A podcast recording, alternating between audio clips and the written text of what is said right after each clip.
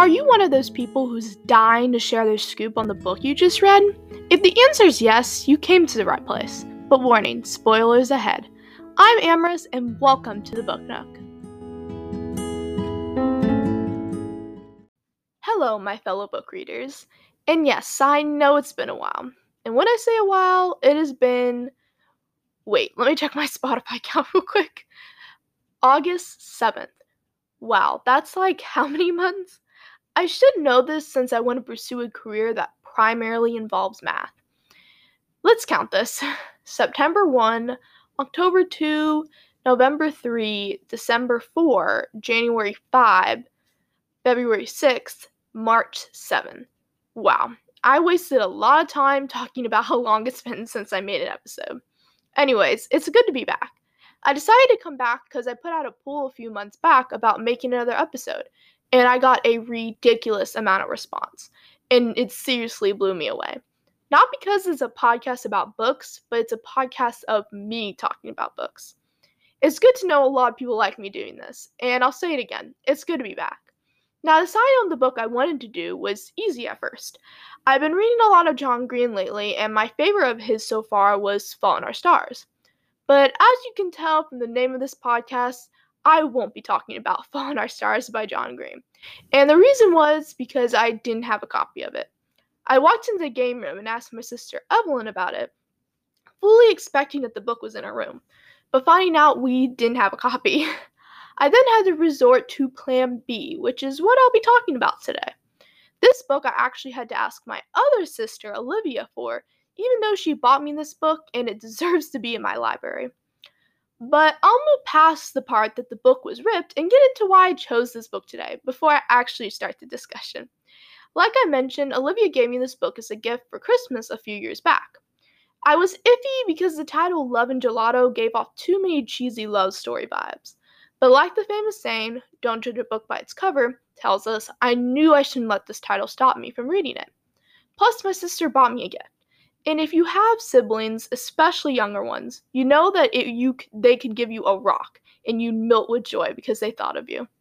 Fast forward three days, I had finished the entire book. Fast forward to present time, I have reread this book at least twice. And you might be thinking, what is so amazing about this book? To be honest, nothing really. It's just a guilty pleasure. Since it's been a while, I wanted to quickly review how each episode works. I first give a simplified synopsis, then I talk about two of my favorite parts and why, and then share what I believe happened to the characters after the conclusion of the book. Before I start, yes, I'll start eventually after this one last thing, I wanted to warn you that if you aren't a fan of romance, then you might not like this episode, since that is most of what I'll be talking about. But if you do, then well, you might just go and buy this book yourself. Also, if you happen to forget, I do spoil books on this podcast let's finally start. So here's the background info you need to know. Love and Gelato tells the story of a teenage girl named Lena whose mom recently died of cancer. You might be thinking, man, I did not realize this book was going to be sad. Most of the book is filled with happy moments, but it's important I mention this as it's what causes Lena to spend her summer in the Italian city of Florence, and will be the underlining theme of the book. Now, if you've never been or heard of Florence, please pause this podcast and look at pictures only because it's absolutely breathtaking. Definitely love to visit one day. Hopefully, you didn't get too distracted by the pictures and can refocus on this attempted synopsis. So, why does this teenager go to one of the most beautiful places on earth? Well, her mother spent a year in the city to study photography and has a good friend named Howard, which is said to be her father, she like Lena to stay with as after she dies. Lena goes with the full intention of staying only for the summer, but her mother and grandmother think it's best she stays. Lena is caught off guard when she finds out Howard runs and lives in a World War II memorial. Sonia, the assistant superintendent of the ground, also lives there too. Is an important supporter to Lena while she lives there. Sonia is also one, also the one who gives Lena her mom's old journal, the same journal that she has when she lives in Florence. This journal becomes the source of the plot for this book as Lena learns that she might know more about her mother's life by reading it. She does have help with solving this mystery. Her best friend back in the States, Addie, and her new Italian friend, Ren. Now, Addie is pretty irrelevant to the plot, but Ren, well, let's just say he's pretty important. And when I say important, yes, they fall in love with each other. they originally have different love interests, but if someone's asking to hang out with you almost every night, then there's a 98.9% chance they like you. And I honestly had no reasoning behind that exact percentage. Anyways, they fall for each other over the course of their journey, which is pretty cute. Reminds me of this classic movie called Romancing the Stone. If you haven't seen it, highly suggest it. And while we are on the topic of classic movies, if you know me, you know me. I love classic movies. Lena's favorite movie is Dirty Dancing, which I found absolutely amazing. Sorry for that tangent. To finish off the synopsis, I'll state the least obvious spoiler. You ready? Lena suspects Howard is her father, but learns this other guy, Matteo, is her father. But Howard becomes Lena's true father in the end, as he's the one who truly loved her mother and took care of her. And that about wraps up the synopsis. When it comes to my first favorite part in the book, it's pretty basic part compared to the rest of the book, but its simplicity is what makes me love it so much. In this chapter, Ren comes over to hang out with Lena and realizes she hasn't seen the Ponte Vecchio. And yes, I did not pronounce that correctly. So from now on, in order to keep embarrassment at a minimum, I'll call the location PV. Anyways, PV is one of the oldest bridges in Italy and one of the jewels of Florence. Rin about, lo- Rin about loses it when he finds out she hasn't been, even though she's been there for three days. So he decides to ride his scooter into town to see it. What I love about this part is you really begin to see Lena fall in love with the city, as she describes the banks as lit up like a runway, with strings of glittering lights that stretch and disappear in either direction. This is an important shift because remember, she doesn't want to stay in Italy but she builds this magical bond to it throughout the book. This bond mainly comes from her thoughts of her mother in Italy, and she feels her presence there with her. Another important thing about this part is you begin to subtly see Lena have feelings for Rin. The author does this by describing his touch as heating, as well as Lena having enough trust in him to show him her mom's journal. By doing this, this sets up the rest of the book in which Rin helps her unlock clues about her mother's life there. We also get some insight about Rin and his American side of the family, which is actually from Texas, which I thought was pretty cool. He describes how it can be a struggle being mixed and trying to act like one side to please the environment fit. I believe this mindset causes him to be drawn to Lena because he knows she'll understand his American side. The chapter ends with him suggesting they get gelato, which Lena had never had with the chapter being called Love and Gelato, you can see how this relationship between them two is very hinted at. And I believe that's all I have to say about that part.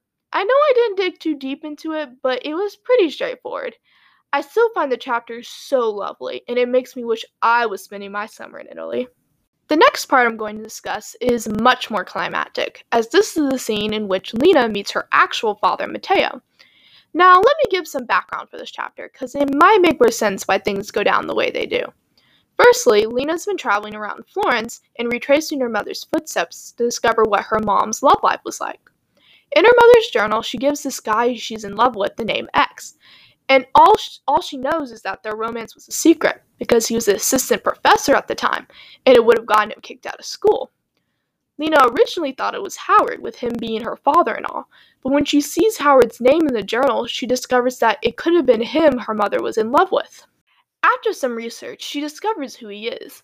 Not only does he own an art exhibit in school in Rome, but he is her actual father, as they look very much alike according to the picture online.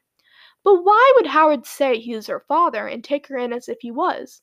Well, it's important to note that Lena's mother was young when she had her, and that Howard was the only one to take care of her while Matteo left the picture. With all this in mind, I can dig into this chapter. Yes, yes, this is kind of confusing, but stay with me to the end, and it will all make sense. So, Rin and Lena decide to take a last minute trip to Rome so Lena can meet her father.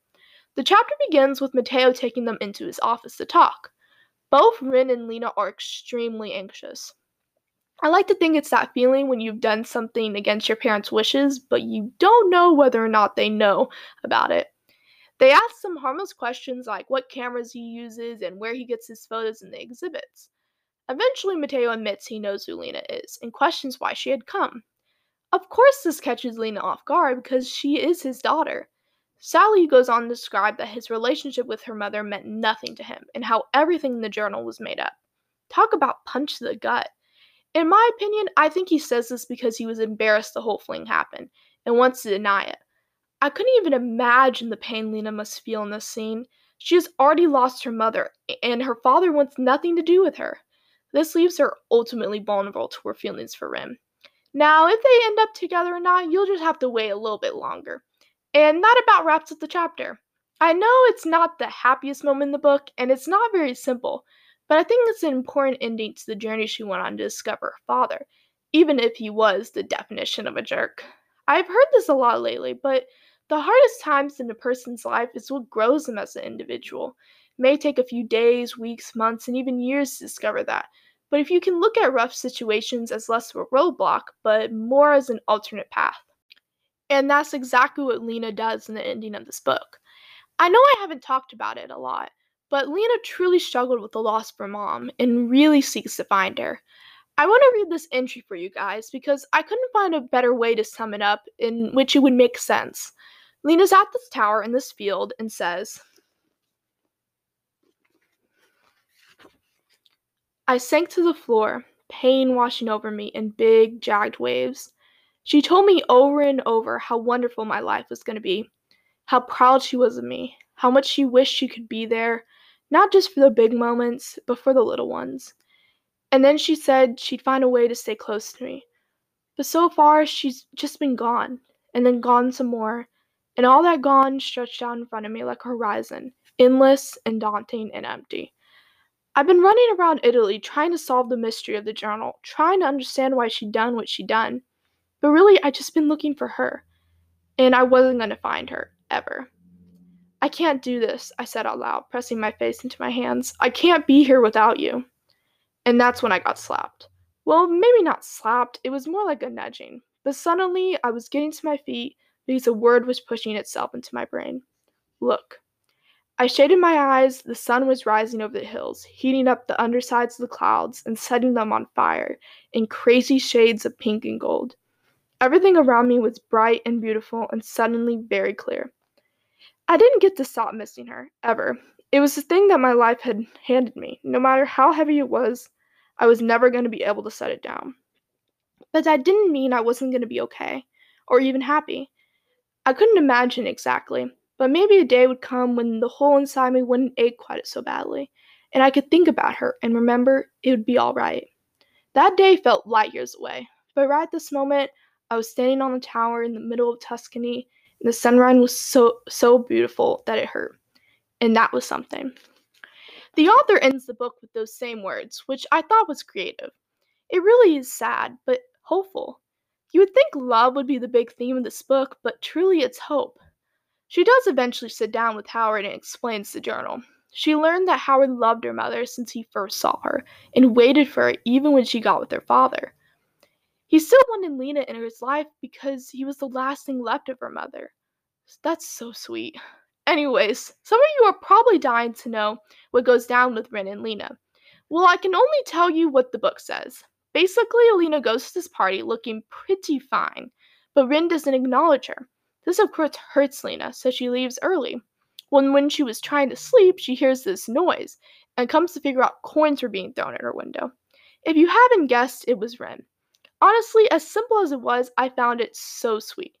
But this comes from a girl who would drop dead if someone um, played In Your Eyes by Peter Gabriel through a boombox to wake me up. I really have made too many classic movie references in this podcast.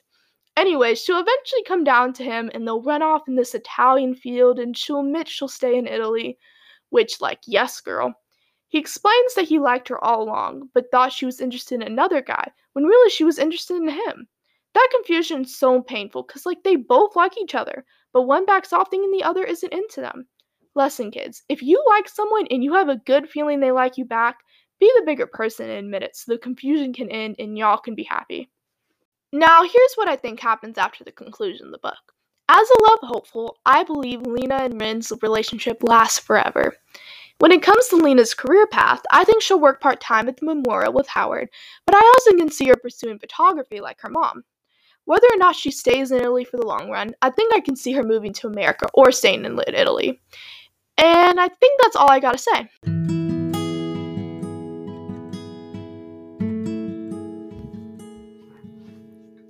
I truly appreciate you guys taking your little time of the day to listen to this weirdo talk about this book. But I have to be completely honest with you guys. I reread this book again after I wrote this podcast and had to go back and edit. And yes, this is scripted. My secret is out. Anyways, I really wish I could do this more often because I absolutely love talking about books. If you have any books you'd like me to talk about or just read, please, please let me know. I seriously will read anything. Well, till next time, bye, my readers.